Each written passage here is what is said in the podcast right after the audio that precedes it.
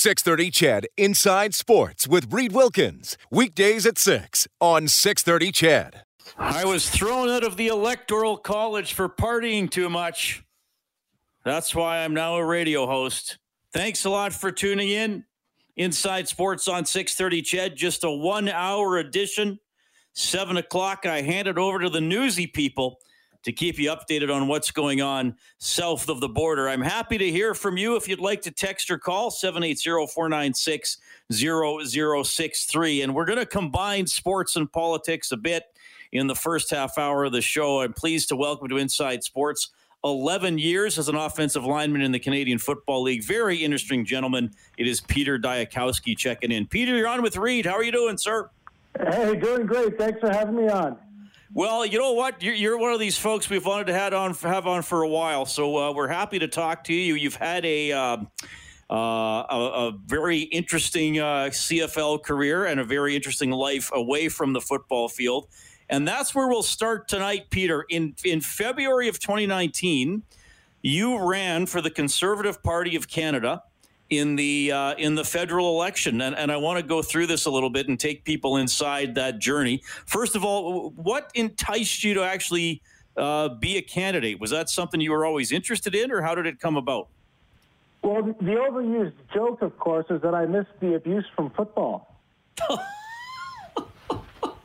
that's, that's so I, I, I, thought politics would fill that void in my life. But you know what? I I, I was a Boy Scout growing up, I've always had a firm belief in the uh, the necessity uh, of public service in, in, one's life, and I had an, an, opportunity to maybe go to Ottawa and be a strong voice for Hamilton, a place that had become my home, and I had grown a little bit tired of seeing us you know, miss out on opportunities, be overlooked, and I thought, well, I'm certainly not quiet or shy. Maybe I could put those two uh, traits of my character to work for the for the city, and so I decided to throw my hat in for the election. All right, and what was it? Uh, did you have a lot of sort of people behind you? Did you have to get past maybe the stigma of like, oh, wait a minute, this guy's a pro athlete. Why is he wading into this? What was that part of it like? You know, there was a little bit of that, but Unfortunately, because uh, I had made my home in Hamilton, and uh, my policy, whenever I was asked to help out with anything, and as a football player, especially on a, a loved team like the Tiger Cats, just like in Edmonton or the Eskimos, a lot of people ask the team for help with events or they extend invitations to, to bring players and other guests to fundraisers and functions. My policy was always to say yes, because I figured the only reason they're asking me is because I've got this – really cool job playing for the team. And the only reason reason the team and the job exists is because they gave it to me. So why not? You know what? Uh, uh, pay it forward. There's all, all sorts of metaphors for, for that, that concept. So I, you know, I'd always be the first hand raised, and it got me all around the the city over my years playing. I got to know people all over. It, it felt really good to make a positive impact or try to make a positive impact. And, and I think because of because of that, people figured I was likely for the right reasons, but but also people had had a chance to meet me, and you know, there's that stereotypical dumb jock, and sometimes I, I do live up to that quite nicely, but um, but not always, and, and so people were people were receptive. How how did you you, you mentioned that, that you had to go into politics because you missed the abuse from pro football? Was there a what, what, but was there a side to it that you found um, you found ugly or that disappointed you maybe once you got into it, or maybe a story that you were like, man, that's a low blow. You know what? There was there was some rough stuff, but I got a high tolerance. You know, my I went to my college program, LSU, go Tigers. We had we had Nick Saban. He was a tough coach, and he had some tough assistant coaches too. And I, they put you through the ringer. Uh, you, go into that program as an 18 year old, and you come out of it on the other end, or you know, or, or you don't, um, as a you know, as, a fully formed man. And I don't mind uh, at, at all when people give it to you rough. So I went there just about every single doorstep I could get myself. We knocked as a campaign, my team, we knocked on about 50,000 doors Um, some, you know, some of them the same ones, two or three times, about 35,000 unique doors, and I saw myself uh, at around 15 to 20,000 because, you know, I'd be knocking, everyone else would be knocking. When someone else, I'd run across the street, go say hi, and you know, generally it was fantastic. But every so often, you know, you get, you know, passions run high in politics, and this is federal politics. So I was the conservative candidate. And if anyone didn't like the color blue for whatever reason, and remember Hamilton's an NDP stronghold, and there's uh, some long-held uh, uh, beliefs in a, a, caricature of the uh, of of the the mean conservative, which of, you know, of course I don't think would apply uh, to many people at all, let alone me. And I did have some interesting encounters. There were a few true door slams, but they were very few and far between. Generally, I found people were great. Even if they weren't going to vote for me, they were really really good, and they appreciated that I was on their doorstep to listen, to see if they wanted to listen to me. Uh, I had uh, a lot of really good experiences. But, and, and when the door did slam, I, it, it, it doesn't personally offend me, and sometimes they really slammed it hard, and I thought, oh, that's a good one. Uh, what about did, did you have a lot of debates? Did you have a lot of interaction with uh, with the other candidates where you had to think on your feet or get into it a little bit? You know what? We only had a couple of debates. We had uh, the main televised debate in the Spectator uh, newspaper auditorium, which was uh, the, the main venue for that sort of thing. So we had one major debate there, and we had a couple of other, you know, debate slash forums that um, that we attended. They were all pretty friendly. The gloves didn't come off because again, we're we're one we're one riding in a you know very big federal election, so it, it never got into to name calling. It, it, it didn't get uh, didn't get too personal, and you know, no one took any shots at me, which wasn't too bad. I had um, I had one case of ina- inaccurate reporting of something I said in the press, and I reached out to the journalist, and and he apologized. So because it was, there, there was an inaccurate uh, transcription, so I can't even say I got fake news or anything. It just it was pretty good, and people were great. I had probably I, I can't say for sure, but there's a very good chance because I was knocking on doors every every every weekend, every evening, every day during the day, and and all summer too because it was a fixed election date. There's no snap election. We knew it was coming for a year, and I was nominated, you know, ten months out. So I was going out, you know, all summer, and there's a lot of barbecues in the summer. There's a lot of people enjoying their, you know, back porches. Lots. I had probably more porch and garage beers than any other candidate in the federal election. I'm comfortable making that claim. Peter Dyakowski joining us on Inside Sports, longtime CFL offensive lineman, talking about his adventures in politics for the 2019 Canadian federal election. So, election day comes. You went through hundreds of game days in high school at LSU in the Canadian Football League. How do you compare the experience of uh, of election day with the experience of a game day in football?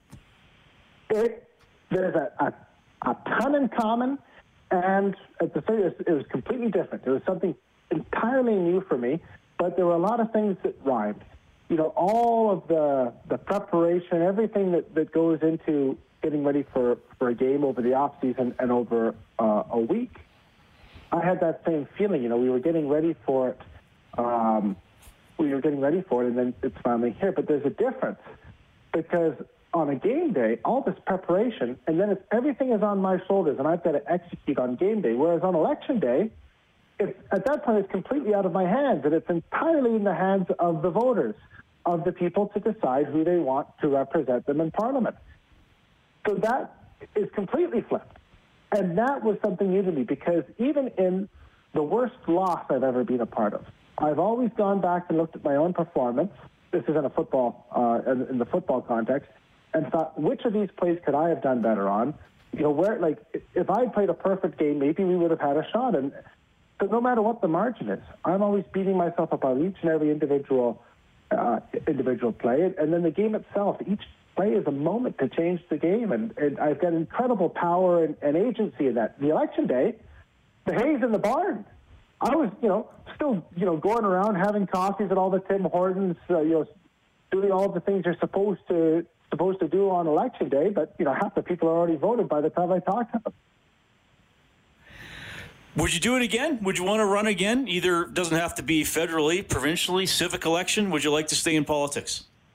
You know what? I, I would love to uh, have a, a, a do over for sure in, in that sense. I, I also still maintain my long-standing desire to be in, involved in, in public life and in the, the political process. Now, the one challenge is my most important constituent, that being my wife. She she may put even more into the election than I did, and she is not keen on me running again. So, fortunately, we haven't had a uh, we haven't had a snap election yet. Uh, we keep seeing our, our friends in Orange popping up the current uh, government and all of their their confidence votes. So. I might yet still have time to work on uh, to work on my lovely wife Rachel, who's the most beautiful uh, woman in the world, and the the mother of my daughters, uh, to let me have another go at it. But uh, we'll see. Peter Dyakowski joining us on Inside Sports. I know you got something up at the uh, coming up at the bottom of the hour. We'll, we'll have you out in plenty of time. I, I want to throw a couple other ones um, at you. T- tell us about your experience on Jeopardy. I think it was five or six years ago you were on uh, with another great Canadian, Alex Trebek. What what was that whole day like? What's it like actually being on that show? And then you're you're obviously a smart guy, but then you got the moments where you got to ring that buzzer and you got to answer the question. It's not as easy as sitting on your couch and doing it. Well, I'll tell you what. So just you know, for everyone who who, who might not have watched, it's probably most of the uh, the audience. I'm a Jeopardy bronze medalist. Uh, so that would place me three out of uh, third out of three. But it's uh, it, it is uh, it is interesting because when I watched at home, I was incredible. And I'd always wonder, whenever someone's on the show and they're, you know, they're not having a day, you think, how is this guy on the show? What, are they letting anyone just walk on the set? So I, I tried out for it. First, you do an online test, and you have to be in the top, you know, percentile or, or quarter, whatever it is, of the test to get asked to come to a live in-person, um, a live in-person evaluation. So I did the test, heard nothing, and then about four or five months later, I got an email from Sony, Sony Pictures, saying uh, we're doing uh, an event in Toronto. Uh, come out. So I went up to Toronto, and it was two days, and they had us all in the conference room. So they had one group one day and another group the other day. And I was in a group with about 120 other people. So they, they had about 250 people out to this this thing over two days in Toronto, uh, looking for some Canadian contestants.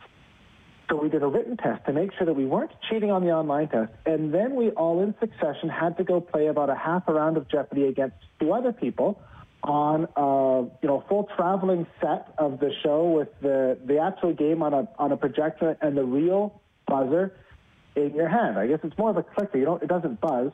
Um, and I you know I did great. I I, I cleaned up. I, I felt fantastic. And then I never heard anything. So I thought, oh, I guess I'm not going to be on the show. And, and then again, about a few, few more months later, I get an email, and it was in my spam folder. If I hadn't checked it, you know, it would have would have gone. So I, was invited to go down to, to Jeopardy, and they gave me a date in December. And this is 20, it was 2013.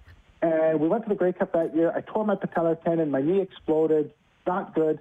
Um, so I had to cancel my Jeopardy, and they put me on this, um, you know, this, this uh, on deck ready roster in case someone else blows up their patella tendon, I guess. And so in February, they gave me a couple weeks' notice. They said, "Hey, we got a slot open. Come on down." So I, I did. I went down. Trebek, great Ticats fan. It was cool to chat with him. He grew up in Sudbury, and and, uh, and we were his team. So that was great. The the show itself, though, it's over so quick because it's filmed at the pace that you're watching on TV. So you know, we, we get started. That one of the most one of the more surreal moments was the this grandfatherly voice of the of the announcer, seeing him in person, and he is this beautiful golden uh, California tan from living in uh, Hollywood all his life, and uh, and it's a voice that I've known from you know childhood, and you know, I finally got to uh, to see him. So that was neat. That was a that was a highlight alongside. Alongside meeting uh, meeting Trebek, and the uh, the show itself. You know, first round, uh, double Jeopardy, and then final Jeopardy, and it's it's just so fast that uh, I, I got into a hole early. I was in the red. I came back. I built a nice stack in double Jeopardy. Then I hit a daily double, in a category that I'm good at. So I bet it all, and well, almost all. I got almost completely wiped out. So I was a non-factor in Final Jeopardy. I had about a thousand bucks, and I got it wrong anyways. But it was fun. Peter, uh, man, we I, I would love to have you on again. We, we didn't even really talk much about football. I would have loved to dive in more into your LSU days and playing for Nick Saban, who's, be, who's, who's become such a giant figure in American football. And, and, of course, I'd love to get your thoughts on where we're headed with the CFL. But I know you got something coming up at, at six thirty. Thank well, you so much. It's, it's a um, it's actually a Players Association board call. So I'm I'm still involved. Uh, in the league through our, our PA, and um, we, we're, we're, fortunate we've got a great group there. We came very close to um, to getting that 2020 short season. Everyone heard about that Hub City uh, Winnipeg model that should have happened, uh, but um, you know, looking forward to seeing all the guys back on the field next year because we, we need it. Yeah, I, I, agree. We need the league for sure. Yeah, I hope it's a great call. And let, let's connect again soon, Peter. I'd love to get your perspective on a bunch of other stuff. Thank you so much for telling oh, tales of politics. Thanks, thanks for having me. Hey, who's winning? Who's who's winning tonight? Who's winning the election? I'm not making predictions on that, buddy. Sorry. We, we just hope they all have a good time, right? Yeah, just as long as everybody has a good time, gets an orange slice at halftime, everybody's happy. Sounds good. That is Peter Dyakowski checking in. Very interesting gentleman. Uh, ran for the Conservative Party in uh, 2019 in Hamilton, a seat uh, won by the uh, New Democrat. Scott Duvall, uh, pretty fairly close race. Uh, Duvall had 19,000, the Liberal candidate 16,000. Peter had about 13 and a half thousand. But uh, smart guy, interesting guy, went on Jeopardy. And uh, yeah, really good to talk to him. 780 496 0063, the number to call or text. We're back after the break.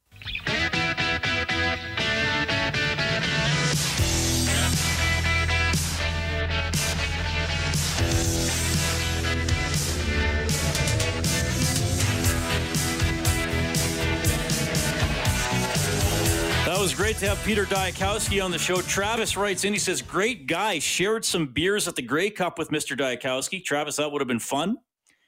And uh, Dyakowski also talking about his appearance on Jeopardy. That'll be our off topic topic for our abbreviated edition of Inside Sports tonight 780 496 0063. Which game show would you most like to compete on? Daryl writes in, he says, Is Trump or Biden handing out canned hams maybe?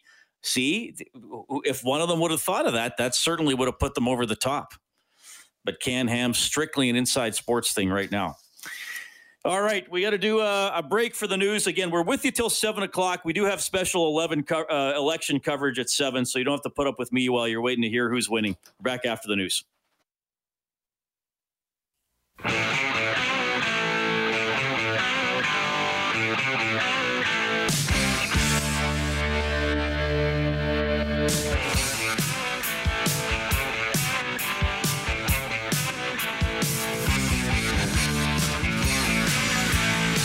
Appreciate you tuning in tonight.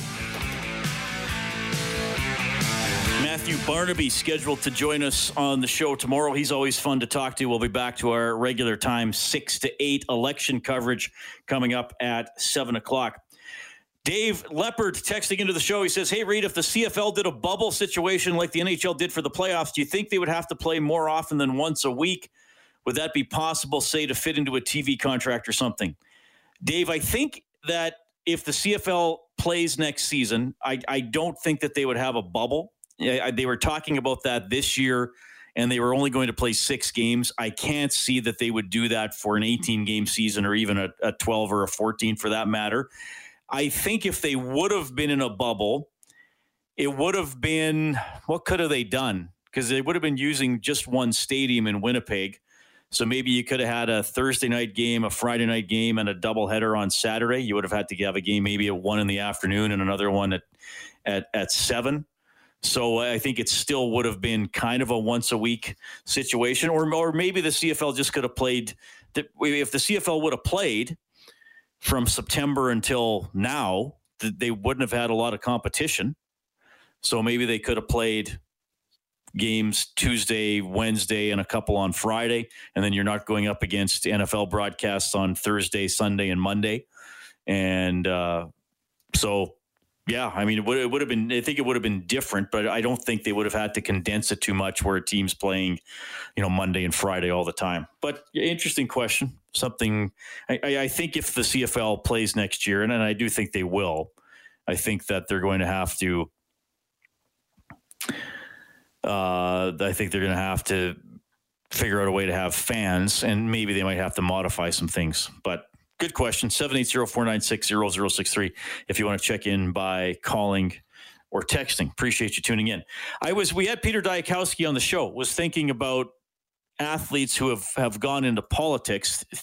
There, there's probably more than I can think of, but three names immediately came to mind. And we had Peter Dyakowski on because – after a career in the CFL, he ran for uh, in the federal election in 2019 in a riding in Hamilton. Steve Largent, who was uh, an excellent receiver for the Seattle Seahawks, played a long time, played from 1976 to 1989, exactly 200 career games, had 819 receptions, just over 13,000 receiving yards, and caught exactly 100 touchdowns. Kind of interesting, exactly 200 games, exactly 100 touchdowns. He was uh, in the House of Representatives from 1994 to 2002. He then ran for the governor of Oklahoma and he wound up second in that race. Pretty close race. He lost by about 7,000 votes out of just over a million that were cast. So, Steve Largent. How about J.C. Watts? You remember this guy? If uh, if you're old enough to remember the 1981 Grey Cup, you definitely remember J.C. Watts because he nearly led the Ottawa Rough Riders to a huge win over Edmonton that year, and that was that. Eh, that's part of Edmonton's five in a row, and the one that they come they came closest to losing, and probably going into it, the one where they were most heavily favored. The Eskimos that season went 14 1 and 1. 16 game season, they only lost once and they had a tie. And Ottawa was 5 and 11. That's right. The Ottawa Rough Riders were five and eleven, and uh, and made it to the Grey Cup. And you may be asking yourself, especially if you don't remember that year in the CFL, make the Grey Cup. How did they even make the playoffs? Well, don't forget at that time there was no crossover rule. Five teams in the West, three in the East. The top team in each division made the playoffs.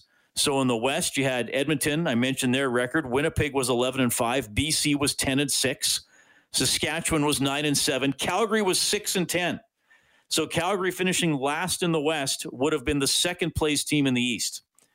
Uh, the East Division, Hamilton was pretty solid, 11 4 and 1. Now, not only did Ottawa make the playoffs at 5 and 11, they were second in the East. They hosted the East semifinal because Montreal was 3 and 13. Now you're probably thinking to yourself, wait a minute, Montreal was 3 and 13 and they weren't last? No, they weren't because Toronto was 2 and 14. So in the East semifinal, you had 5 win Ottawa beating 3 win Montreal 20 to 16. And then Ottawa stunning 11 win Hamilton 17 13 in the East Final. So that sets up the showdown with Edmonton in the Grey Cup. So Edmonton heavily favored. And J.C. Watts, who, despite being on the losing team, was named the most outstanding player of that Grey Cup. They get a field goal from Gerry Organ. They get another field goal from Gerry Organ. They get a one yard touchdown run from Jim Reid. And Edmonton fans are sitting there thinking, what's going on? What's going on? It's 13 nothing for Ottawa after the first quarter. Then they get a touchdown. It's 20 to nothing. Then Dave Cutler, great kicker, lines up for a 24 yard field goal. That's a chip shot. High school kickers make that all the time. He misses it. It's 20 to 1 for Ottawa at the half. But Edmonton rallies. Warren Moon comes in for the second half. Jim Germany gets a touchdown. Moon scores from the one yard line. Now it's 2015 going to the fourth. Gerry Organ kicks another field goal. Okay, up to 23. And then Moon scores on a one yard run. Marco Cyncar, remember him? Yeah, that's right. Marco Cyncar the Edmonton kid, winds up playing for his hometown team in the CFL, gets the pass on the two point convert. We're tied. And then Dave Cutler from 27 yards, last play of the game, kicks it through 26 23. Edmonton wins. Incredible comeback. So JC Watts, a central figure in that game, he went into politics. And uh, he was in Congress from 1995 to 2003. And then I think from an Alberta's perspective, Don Getty uh, Don Getty, 10 seasons as a quarterback right here in Edmonton, uh, a couple of great cups. Uh, certainly, I, I, think you'd have to remember him as as one of the. Well, I mean, we haven't seen a Canadian quarterback really star in the CFL. I mean, I, I don't like. I'm not old, quite old enough to remember Russ Jackson. Brandon Bridge played has played a little bit in the CFL. I would not by any means call him a star player. Uh, Don Getty, I was just checking some stats here. He is third all time passing by Canadian quarterbacks in the CFL behind Russ Jackson and Gerry Dattilio, who I got to be honest with you, I don't really know anything about. So Don Getty plays uh, for the Double E for 10 seasons, and then he's asked by Peter Lougheed to go into politics, and he eventually becomes the Premier of Alberta. So there you go. Uh, yes, and somebody texting in Don Getty and Peter Lougheed. Uh, Brian says, what about Ken Dryden and Frank Mahovlich? Uh, that yeah, that's a good point. Now, now Mahovlich though, did he run for politics or was he just appointed a senator? Because I wouldn't count that the same way as somebody who actually uh, ran for politics. But yeah, where did Dryden run? Forgot about that. Uh, Dryden was a liberal member of parliament from 04 to 2011. So, yeah, one of the all time greats in the National Hockey League. Uh, yeah, Peter Lougheed played for the Double E as well. I, I, would think now. Again, I'm not old enough but I, I would think uh, was was Getty not a better player than than Lougheed? Somebody will have to help me there. George Laraque, yes, George Laraque was briefly a leader of the. the uh, was he the leader of the Green the Green Party, or was he the deputy leader to Elizabeth May? I think he was the deputy leader but he did. But Laraque was definitely involved. Now Laraque never. Uh, I don't think he ever. Yes, from 2010 to 2013, he was one of two deputy leaders of the Green Party. You guys are Green Party. You guys are putting me to work here.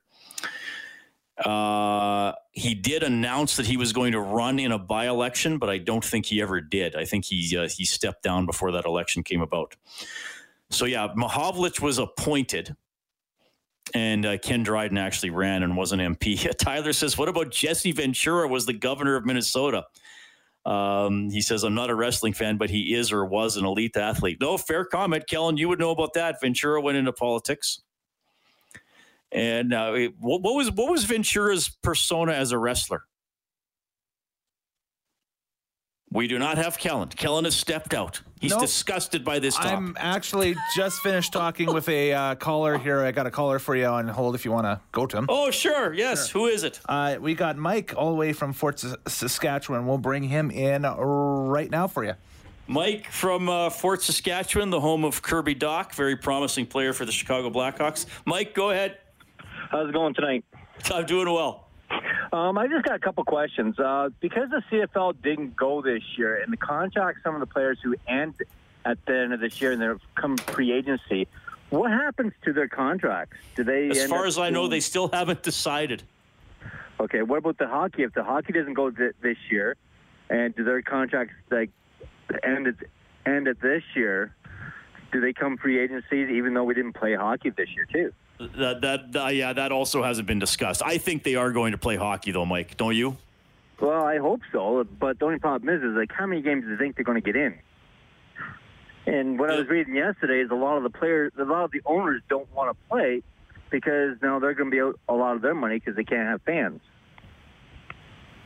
Uh, yes, well, that's a concern for hockey, but but their the maximum they're going to play is 60 games, and to do that, they'd probably have to start January 1st, which I don't think they're they're going to be able to start January 1st. I think we're probably looking at maybe 56 games. If they start as late as February 1st, Mike, I, I think they'd only play 48. Yeah, that's what I was been reading. That the, they're talking about playing 48, and some of them are saying it's not worth playing 48 games. Uh, yeah, there, I'm sure there are some owners that feel that way. I, I don't know if it's worth it to go away for an entire season, especially in some markets, though. You know what I mean? Yeah, and that's what I'm figuring. If, especially down in like Arizona and uh, and and and all those southern states where they don't get hockey, they they don't they don't breathe it, right? They, it's not like us up here. Yeah. So if it goes away for a while, are are people going to think that? Are they going to be waiting for it to come back, or is it just going to be something they forget about? Yeah, and that's probably what's going to happen. It's just going to be something they forget about. Yeah, and that's and that's the danger I think for for this for the CFL. What if it's gone for a year? and people we, we all know a lot of people aren't making as much money or, or aren't, aren't able to work at all because of everything that's going on if the cfl does come back are people going to assign that same disposable income to the Canadian Football League? I'm I'm a little concerned about that. Well, I'm more concerned than the players. They have been playing this year, right? So at the end of the contract comes up the end of this year. Well, because they haven't been playing for a year and the government didn't help them out. So now what happens? They got to live. So they know they've gone and got jobs or they've gone on with their careers or lives. Now half the teams have lost maybe a quarter of their players or whatever to this, and now they're going to have to try start all over again next year, right? Yeah, that's a fair comment, and I've seen some players on social medias that have just started doing other things with their lives. So yeah, if they get the call the training camp in May, are they going to come, or are they going to say, "Geez, I'm making just as much or more." Doing what I wanted to do after football anyway, so I'm just going to get on with it, and I'm not going to get knocked in the head every six days, right? Yeah, and then now all of a sudden we go from like a pretty decent league to they're trying to scramble and to get players. Yeah, that's fair, Mike. Thanks a lot for calling, man. Appreciate it. Hey, thanks, bud. Bye. That is Mike, 780-496-0063. Uh, a few people texting in. Yeah, Normie Kwong wound up being the uh, lieutenant governor of Alberta. I guess, I, I, yeah, I, I'm sort of separating people who are appointed as opposed to people who ran for politics and wound up getting elected. But yeah, definitely a lot of athletes have have ventured into that world for sure. 780-496-0063. Way to take a quick timeout. Inside Sports on CHED.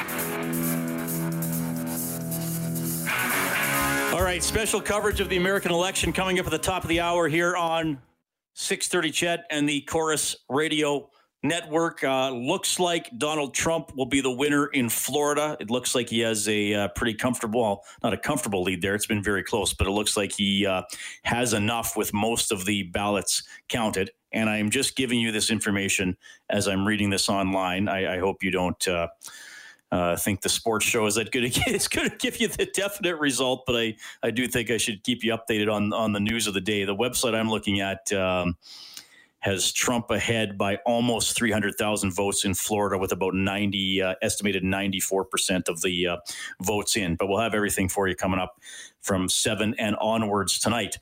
Uh, thanks for the uh, text. That was some fun little chat there on on uh, sports figures who became politicians.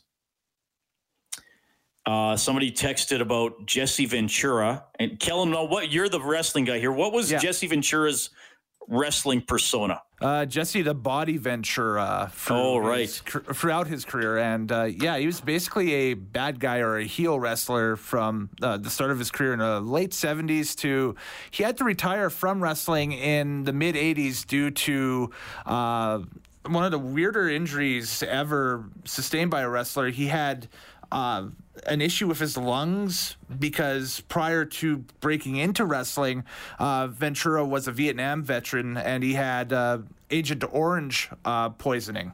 So it had something to really? do with that. Yeah, it had something to do with that that caused an issue in his lungs. And so one night after a match, he wasn't feeling good. They took him to the hospital and found out that, uh oh, you've got blood clots in your lungs. That's not good. So uh, they uh, he immediately retired from in ring action and then later on became uh, the first bad guy or heel commentator in pro wrestling when he was uh, doing all the Saturday night's main event stuff with Vince McMahon and uh, you know all the WrestleManias and so on and so forth. So I'm just looking up Ventura here. So he was the governor of Minnesota. Mm-hmm. Uh, he expressed interest in uh, in run in being a running mate for either Trump or Sanders in 2016. mm-hmm. aren't, aren't, who I believe Trump and Sanders are quite different politically. Yes. Um, in 2020, in April of this year, I'm just looking on his Wikipedia page, which appears to be uh, verified here. Ventura submitted a letter of interest to the Green Party Presidential Support Committee, the first step to being the Green Party's presidential nominee. But then in May, he announced that he wouldn't run for health reasons. Ventura has said he would write in his own name in the presidential election today, but he would support Green candidates on the rest of the ballot. So there you go. It, it, it, we'll have to try and check the results tomorrow, Kellen, mm-hmm. or whenever they are all official.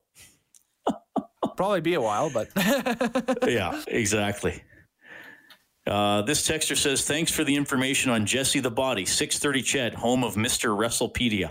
That is Kellen Kennedy for sure. I if like you, that. If you, if you, need wrestling information, Kellen is the uh, is the place to get it, especially on uh, on Inside Sports.